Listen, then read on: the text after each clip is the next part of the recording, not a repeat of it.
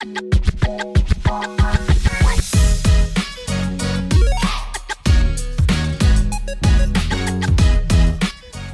to the Sport Global Podcast.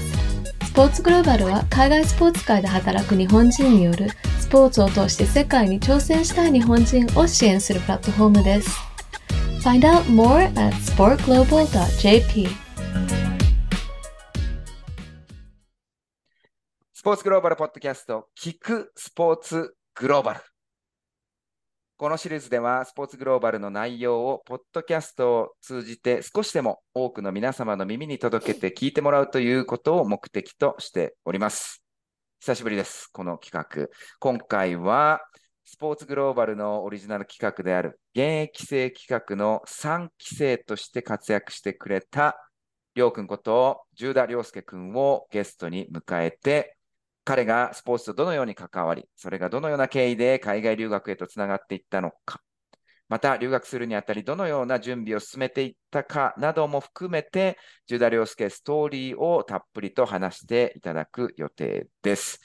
まずは簡単に、りょうくんのプロフィールを紹介したいと思います。間違ってたら訂正お願いします。兵庫県出身、関西にある商社で約7年間、繊維関係の仕事をして、2022年9月からフィンバことリバプール大学のフットボールインダストリー MBA に通っていました。そして最近ですね、無事に大学院をまさに今年の9月、ほやほや卒業したばかり。ちなみに、りょうくんの留学ストーリーに関しては、スポーツグローバル現役生企画の中でたっぷり紹介しているので、そちらをご覧ください。ポッドキャストの概要欄にリンクを貼っておきます。ということで、りょうくん、改めまして、今日はよろしくお願いします。よろしくお願いします。ジュダと申します。はい、ジュダ良介くん、よろしくお願いします。そして、スポーツグローバルメンバーから、えー、コービット、安倍博和くんにも参加してもらってます。安倍くん、よろしくお願いします。まだかかってるかどうかわかんないですけど、よろしくお願いします。はい、疑惑が出ているので、はいまあ体調にはぜひ気をつけていただきたいんですけども、ちょっと本題に入る前に、ちょっと一点だけ告知させていただきます。えー現在、スポーツグローバルでは、えーこのポッドキャストを金銭的にサポートしてくれるサポーターの方々を募集しております。サポーターになっていただいた方には特典があって、そのうちの一つとして、えーサポーター限定のポッドキャストコンテンツも配信しております。ちなみにこれが、えー一部では大好評ということで、そこでは特にサッカーに特した、えー特化したコンテンツを配信しております。サッカーのマネジメントについてですね、特に AFC アジアサッカー連盟で働く私と安倍くんの曇りなき視点から話しております。なのでね、サッカー好きな人、また将来サッカーの仕事に携わりたいと思っている人には、ぜひ聞いてほしいなと思っている内容になってますので、スポーツグローバルサポーターになって、ぜひ、えーお楽しみいただきたいなと思っております。サポーターへの登録の仕方を紹介したウェブページのリンクを概要欄に貼っておきますので、ぜひサポーターになってお楽しみください。ということで、長々すいません。あの、告知させていただきましたが、これから、えー本編に入っていただきたいと思っております。十田良介ストーリーということで、まずはですね、えーこのシリーズの1本目、最初の、えーところでは、特に生い立ちですね。りょうくんがどのように、特にスポーツに関わって、えー人生を過ごしてきたかというところを聞いていきたいんですけども、りょうくん、一番最初に、まずはスポーツに携わったというか、スポーツを始めたのはいつですか？また、何のスポーツですか？えっと、一番最初にスポーツに触れたというか、携わったのは、もう間違いなく、まあ、阪神タイガースっ。ていうところで、おはい、えっと、幼稚園の頃から、まあまあ、おじいちゃん、父親含め、大の阪神ファンなので、おえっと、甲子園にも、えっと、幼、幼稚園6歳、5、6歳の頃からお足を運んで、なので、一番最初に始めたスポーツで言うと野球あですね。なるほど、なるほど。そっか、そっか。まあ、阪神タイガース入りすはいげえな。初めてだな、このポッドキ今ャストで年はそしたは。ら、今年はいい年でしたね。いやね。あ、そうですね。もう本当に感動しました。もあ、う、そう。もう新年も大丈夫です。そうなんだ。あ、そうか、すごいな。もう超阪神ファン。まあ、ちなみに今、いその親とか、まあ、親族、おじいちゃんの 影響で阪神タイガース行ったけども、本人、りょうくんも引き続き阪神ファン。ああ、そうですね。まあまあ、多分この辺に住んでるとそうなっちゃうのかなと思うんですけど、ああ、そうなんだ。はい、やっぱり兵庫という町はおお、阪神一色なので、はい、そうなんだまあちょっとヴィッセね。ルも今年優勝したんですけども、確かに。まあやっぱり阪神が一番ですね。はい。あ、そう、まだもう盛り上がりで言ったらもう阪神だ。ヴィッセルとかは月日が浅いですもんね。そのやっぱ阪神と比べると。ねそうですね。うんはい。うーんなるほど、なるほど。じゃあ野球を、じゃあ具体的に野球を始めたのはいつ？えっと、小学3年生、あ、小学2年生かな？ぐらいの時に、まあ少年野球、早いね、でもね。はい、に入ったんですけども、うんえっと、まあ小3ぐらいから、まあ隣でサッカーやってるなっていうところに気づき出して、はい。で、えっと、まあサッカーの方が楽しそうやということを親に伝えて、はい。で、サッカーの方に移りました。おはい。野球をやめて。はい。いいつからサッカーに移ったの？や、もう小3ぐらいの時にはもうサッカーに移ってました。少年サッカーの方に。えー、じゃあもうほ思いっきり入りは野球ってだけだね。それで言ったら。実際にやるスポーツは。はい。まあでも、あの、子供会のソフトボールとかあったので、それはまうんあ小学6年生まではしましたけど、うんうんうん。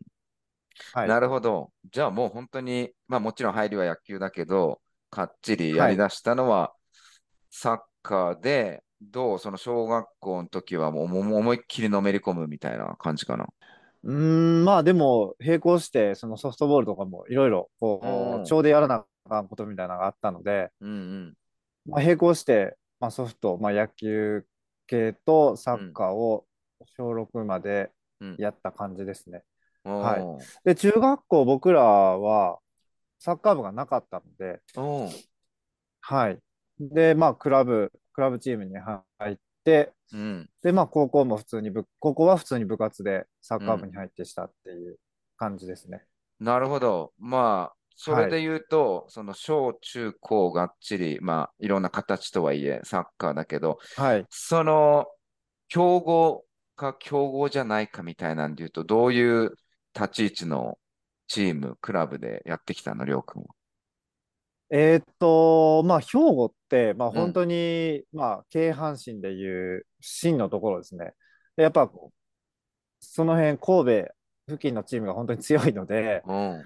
どっちかというと、それ以外の地域のうん。学校は、なかなかやっぱり、まあ、あのー勝ち上がれないというか、厳しいんだ。はい。厳しいですね。うん。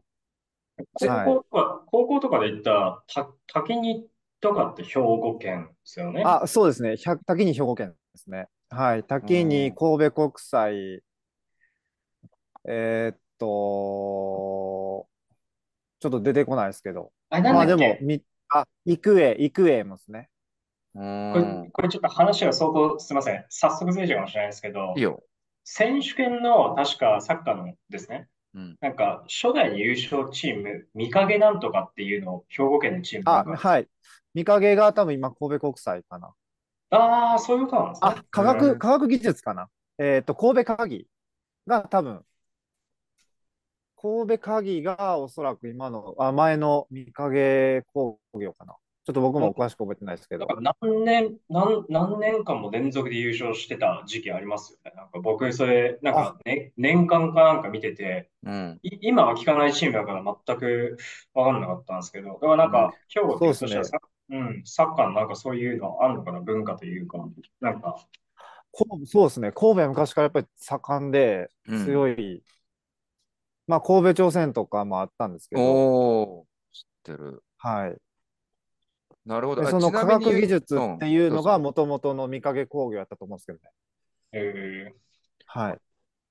なるほどね。それでもさ、サッカーも今聞くだけでもけ相当、まあ、その、なんていうの、強いどころだし、ね、そはい全国でも名が馳せてる高校もあるけど、はい。野球と、ごめん、野球はいとサッカーで言うと、もうどっちなのどっちどころなの？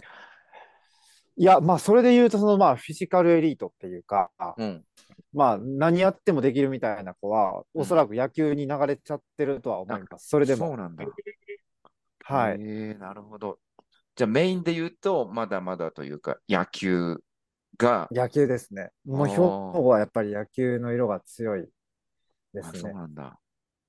はいえー、でも、でも、ビッセルとか、うん非常に貴重ではあるね。そこにおいて、こう、クラブ文化を築こうとしてるっていうのはね。まあ、もともと、まあ、僕らがビッセルに触れるきっかけっていうのは、まあやっぱ学校、小学校が無料チケットを配ったりっていう。ので、はい。で、えっと、まだまあ楽天に買収されてない頃のうん。ヴィッセル神戸、白黒のヴィッセル神戸ですね。ああ、ちょっと覚えてるかも。懐かしいな。うん白黒でしたね。確かうんに。白黒のあの三浦和とかがいたりお、あのそれバンドもいたんですけど、ーうん。はい。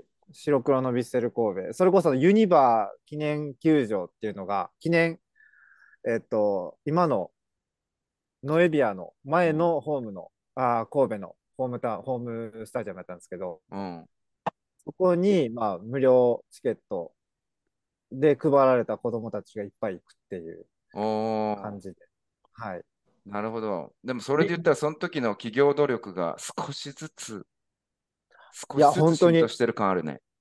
はい。本当にそうだと思います。うんあヴィッセルってもともと、その、本当は元の元って、なんか母体はどこだったでしたっけ？どっかの企業。えっと、おそらく神戸市だと思います。うんああ、神戸市？神戸市のサッはい。カー、神戸市やったとい思います。はいあ、そのパターンか。でも確かに、県のチームだったり、うん、市のチームが強いっていうのはあるもん。へえ、そうなんだ。なんかちょっと珍しく感じるな。それは。どっちかというと企業母体みたいなのがね、印象あるもんね。どこも。おもろい。そうですね。ねまあ、それでやっぱ三木谷さんのね、うんやっぱ出身が神戸なので、あはい、そういった流れで、まあ、楽天に投資して、まあ、そこで、うんあの、イルハンとか、あえーイルハンあ、あった2002年、イルハン知らない2002リリスナーの人たくさんいるんじゃないですか。確かに。いると思います。いやー、なるほど。いや、そ、その時からって考えると、結構長くやっぱやってくれてるっていうのが大きいよね。なんか三木谷さん個人っていうのもあるんかも、その楽天っていうのはあると思うけど、やっぱ一過性のもんっていうよりも、それが結びついて優勝ってちょっとファンにしたら感無量なんだろうね、きっと。そうですね。本当に、うんまあ、結構いろんな奇跡をうん。起こしてるんですけど、まあ、うん。オリックスも含めて、やっぱりその震災の時にはい。うんオリックスが優勝したりっていうのもありましたし、うん。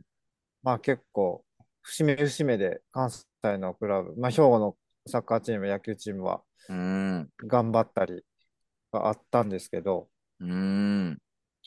いやー、なるほどね。まあ、そしたら、りょうくんはもうサッカーかっちりやって、小中高。はい。もうちょっと大学も聞いちゃおうかな。そあ、りょうくん、そごめん、高校卒業した後の道筋っていうのは、大学進学したのかな？普通に神戸の大学に 進学しました。おはいお普通にそ、それではいサッカーも、スポーツ的にはサッカーも続けながら？そうですね、サッカーは、うん。えっと、サークルに入ってましたね。で、まあ、バイトもしてたので、うん、うん、うん。で、えっと、大学2年生の時に初めてイギリスにも留学をしたので、はいはいはいのタイミングで、まあ結構お金も必要だったので、うんうんうんバイトの方がメインにやってた気はしますね。ああ、なるほど。いや、でも、はい。来たね。そこでちょっと海外のキーワード入ってきたけど、少しそれ聞いちゃおうかな。大学2年の時にイギリスに留学。まずはどれくらい留学してたの？期間で言うと。えっと、最初は3週間ぐらいでしたね。うんうんうん3週間で、えっと、ホストファミリーうん。を見つけて、うんで、えっと、サウスロンドンに滞在してました。おお、ロンドンに行ってたんだ。これあれですよね、はいなんか、えーっと現現役生企画でもちょっと話してくれた、うんなんか、ほんとたまたま見つけて、もうなんか、期限がギリギリのところで行くっていうのを決めたっていうのを、りょうくんの話じゃなかったでしたっけ？僕のうごうごいかもしれない。あれ？えっ違った話。と、あ、どんな話でしたっけ？えっとあその最初に行ったのが大学生の時でみたいな話をなんか僕はすごく覚えてて、でその時に試合ついてってもらったのがすごく印象に残ってるっていう話で、でその応募の時が結構募集のあの期限がギリギリだったんだけどみたいな、うん。その話がとしたら違う話がなんか付け、付け重なってるかもしれないけど、その話はすごくなんかちょっと印象に残ってて覚えてるっていう話。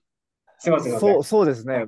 あ、まあでも、たまたま、あの、まあ、応募っていうか、入れたところが、うん。あの、クリスタルパレスのシーズンチケットホルダーのお家であすげえ。なるほど、なるほど。はい、はい。で、そこで、えっと、まあ、一番最初にイングリッシュフットボールっていうか、うん。で、まあ、当時、まだパレスは2部で、そうだよね。はい、2012年ですうん。ね。えっと、まあまあ、そのシーズンの、うんはい、そのシーズンの最後に、えっと、プレーオフで上がるんですけど。はい。その時に、あの、ザハってことですかね？ウィルフィット・ザハっていう、今、コートジボワールの選手なんですけどう、んうん。その選手が今16歳ぐらいかな。うんで本当に16歳でもうバリバリ、もうほぼエースぐらいの感じですごいな。はい。で、まあ一応、今コートジボワール代表なんですけど、うん。もうど、もともと土着の選手で、アカアカデミー上がりの。へえ。ザハがすごかったのを覚えてますね。で、それの、一応あい、僕が見に行った試合っていうのが、相手がウェストハムやったんですけど、うんまあ、ウェストハムもその当時2部で、うん。はい、1対1で引き分けた試合をよく覚えています。うん。で、でその後に、らダービーえみたいなもんよね。はい近場だもんね、あの辺。そうですね、近くですね。うんはい。うん。で、その後にパブに行って、うん。で、その後にその、あの、ボード、ボードに入ってるファンクラブの中にちょっと入らせてもらって、そこで話したり、まあちょっと行ったばっかりで、なかなか英語がちょっと難しかったんですけど、うん。で、まあそのクリスタルパレスってこういうもんだよっていうのと、まあどういう感じでフットボール行われてて、ファンがどれぐらい力入ってるのかっていうのをそこでまず触れることができましたね。暑はい。暑いだろうね。でも暑そうだね、その人たちね。しかしね。向こうにとってはなんか趣味みたいなもんですからね。それをなんかやっぱ人にこうなんか話すときは、やっぱりそうだよね。うんしかもそういう人たちが集まってるところに来て、うん日本人がちょっとはい聞けよみたいな、クリスタルパレスっていうのはね、みたいな時だったら相当熱くきそうだよね。おそらく多分日本人すら珍しいと思うんで、よう日本人こんなとこにみたいな感じではあったと思うんですけど、なるほどね。はい。ああ、そっかそっか。え、ちなみに言うと、その、えー留学、大学2年時だけど、そこに行くまでに、あの、すでに海外っていうものに何かしらで興味はあったの？えーっと、やっぱりその2005年、だイスタンブールの後ですね。イスタンブールの後にリバプールが日本に来てたので、あはい。クラブワールドカップで日本に来てて、まあうんその、まあテレビですけど、そこでリバプールを初めて知ったので、あ、うん。はい。で、その後、まあトーレスが移籍してきたりっていうのがいろいろあって、中学2年生ぐらいからずっとリバプールはテレビで応援してました。はい。おーでもその時に、その、りょうくんとして海外に行くとか、あるいは留学とか、まあ何かしらで海外との関わりっていうとこまで意識がいってたの？それも単純にリバプールファンっていうだけじゃなくて。いや、えーっと、まあ最近高校の同級生とかと話すことがあって、うんもう僕は高2の時点でイギリスに行くって言ってたみたいです。僕はあんま覚えてないんですけど。はい。ってことはなんか、イメージしてたんだね、すでにね。もうなんか最初の段階でそのリバプール好きになるって、まあもうテレビで海外のサッカーって結構たくさんやってる中で、やっぱりこうなんかリバプールに入ってったっていうのは、あの、そのイスタンブールの、うん。あの、AC ミランねとの試合がかっこよかったみたいな、そういうところからこう入っていったってことですそうですね。でも僕厳密に言うと実はイスタンブール知らなくて、お。そうなんだ。んはい。で、なんでこの、こんなクラブが日本に来てるんだっていうところなで、あ、えこういう試合があったんやっていうのを後で知って、うん。っていう感じでしたね。当時、中学2年生ぐらいだったと思うんですけど。うんうんうんで、まあ、周りの環境で言うと、それこそそのセリアがすごかったり、まあ、うんバルサ、うんうんうんレアル、時代で、そこまで、まあ、プレミアリーグっていうものがうん。あんまりフォーカス。まあ、でも、クリスチャン・ロナウドがユナイテッドにいたりはあったんですけど、うんうんやっぱミランが日本、ミランも日本に来たりしてたので、うん。はい、カカ、ピルロ、ガットゥーゾの時に、多分うん。日本に来てて、そういうのもあったりしてて。うん。いや、はいだってイスタンブールの時のミランは、ね、最も輝いてた時代の一つではあると思うよね。だからもう最初の前半あこれ3-0、俺ほんと見てたけど、リアルタイムで。もう最初の3-0、前半3-0。まあでも、納得って失礼だけど、いややっぱつ、単純にやっぱ強えなって思いだったもんね。うん僕アンチェロッティでしたよね、監督が。うんうんそうそうそう。うんなんか、昔はセリエAでしたよね。僕が中学校の時は、なんかやっぱセリエAのチームがすごかったイメージがそうそうそう確かに中高の時は。まあその時代はね、はい。そういう時代はあったっていうところ。で、ようやく、うんちょっとなんかスペインリーグとかも、なんか衛星放送とかでやりだして、でも確かにプレミアってそんなになんか動線なかった気がします。うんたまに NHK の衛星でうんやってたりはしてましたね。うんうんうんうんそう、なんかテレビでね、ダイヤモンドサッカーとか、ちょっと世代違いすぎて申し訳ないけど、ダイヤモンドサッカーは僕は知らないです。それあの、あれですあそう俺もね、リアルタイムっていうよりも、どっちかというとビデオかな。だけど、そっから入手するビデオは、やっぱプレミアはしっかりやってたからね。えーそうんあとマンデーフトボール、はっちゃんの、うんうんうんうん。あ、すいません、はっちゃんは関西だけですかね。すいません。ちょっと待って待って待って。待って待って はっち。俺関東だからフジテレビなんだよね。ふ富士はテレビ、はい。おおそしたら、あ、マンデーフットボール、あの、ジョン・カビラ。はい。あ、そうです、そうです。ジョン・カビラそう。だね。その時は思いっきりセリアやね。中田英寿選セリア手とかがね、活躍したしね。あそううんか日本人が言ってたっていうのもありますね、セリアうに。ん。いや、あの時はだってさ、もうね、みんなで見てたじゃん。中田英寿みたいな。うん。また世代が違うだけでさ、俺はもう大学生とかだったから、まあ二人は小中とかか。まあまあまあ、でも、了解了解。なるほどね。それでリバプール入ってきて、で、でもその高2年、高校2年の時にはもうすでに言ってたわけだね。海外にっていうので、まあそれ実現して、えー一回留学が入るというとこですね。はい大学2年で。はい。でまあ、その流れで、えっと、うん。まあ、リバプールの試合に見に行きたいんだと。うん。いうことを、えっと、まあ、ホストファザーに伝えて、うん。で、まあ、チケットをなんとかしてくれっていうので、うん。まあ、もう無理を言って、えっと、これ本当に高いチケットやからねって言われたのが、その当時の120ポンドですね。120ポンド、あ、でも、りょうくんその言ってる時って1ポンドいくらの時だろ多分135ぐらいだったとう。思う。はあ、そんな時だったんだ。なるほど。はい。2012はもうそこまで下がってんのか。まあ、とはいえね、えー日本のなんかチケットの価格を知っててやっぱ高いですよね。もちろんね。まあ、それこそ、本当今にその、オフィシャルのルートじゃないので、ああ、そうかそういう、はい。向こうのシーズンチケットホルダーに直接アタックしてくれて、そうか。で、手に入ったチケットですね。うん。すごいいい人だね。はい。うん、そこまでやってくれるのはさ、もちろんお金はりょうくんが払うんだろうけど。はい、そうですね。うん。それで、まあ、ロンドン・ユーストンから、えー当時バージントレインですね。バージントレインを乗って、うん。ライムストリートに着いたら、もう、待ってくれてて、そのチケットを売った人が。うん。はい。で、その人が、まあ、い着いたのが試合開始の40 4時間ぐらい前で、うんまあ4時間前に来てくれっていうのをすごい言われて、うん。で、その街の観光であったり、うん。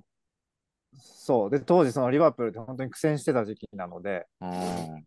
はい。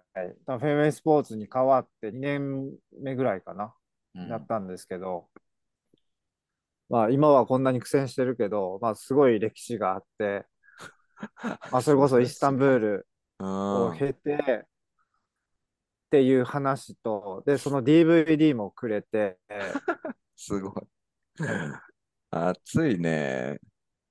本当に、だそういう熱い人たちに、まあ運よくうん。関わらせていただいて、うんこういうビジョンが今見れてるのかなっていうのはすごいあるんですけど、なるほど。それ、試合どうだった？観戦して。試合は負けました。あ、そうなんだ。はい、アーセナルですね。アーセナル戦で、えーっと、インジャリータイム、えーアディショナルに、ファンペルシーにボレーを決められて、うーん。はい、負けましたね。なるほど。でもまあ、つ はいいにって感じじゃん。ついに行ったわけじゃん。スタジアムの雰囲気とか、まあそのおっちゃんもね、やっぱ熱く語ってくるわけだし、まあ感無量みたいなとこあんのかな。そうですね。うん。これでも、ひょっとしたら次のになっちゃうかもしれないですけど、うんなんか中学生ぐらいの段階で、そういう海外のサッカー見て、あ、これ行きたいなって思うのは別にありえそうじゃないですか。うん。で、とりあえず現地に行って見たいから行くっていうのも、まあなんかありえそうな話じゃないですか。はい。で、行ってみるっていうのも、なんかまあそうだと思うんですけど、そこからなんか、あ、これを仕事にしようとか、なんはいか思った、なんかそのクリックした瞬間みたいなのが、なんかあったのかなって、なんかそれはね、もねう素晴らしい、阿部君。次で聞きたいと思ってるの。いよいよ、まあ、ここまで、りょうくんのちょっと見えたじゃん。海外、ね、十田良介かかける海外みたいな。まさに次の時に、いよいよもっとそこに関してちょっと深掘りしたいと思いますので、じゃあ一回ここで切らせていただきます。あの、りょうくんありがとうございました。ありがとうございます。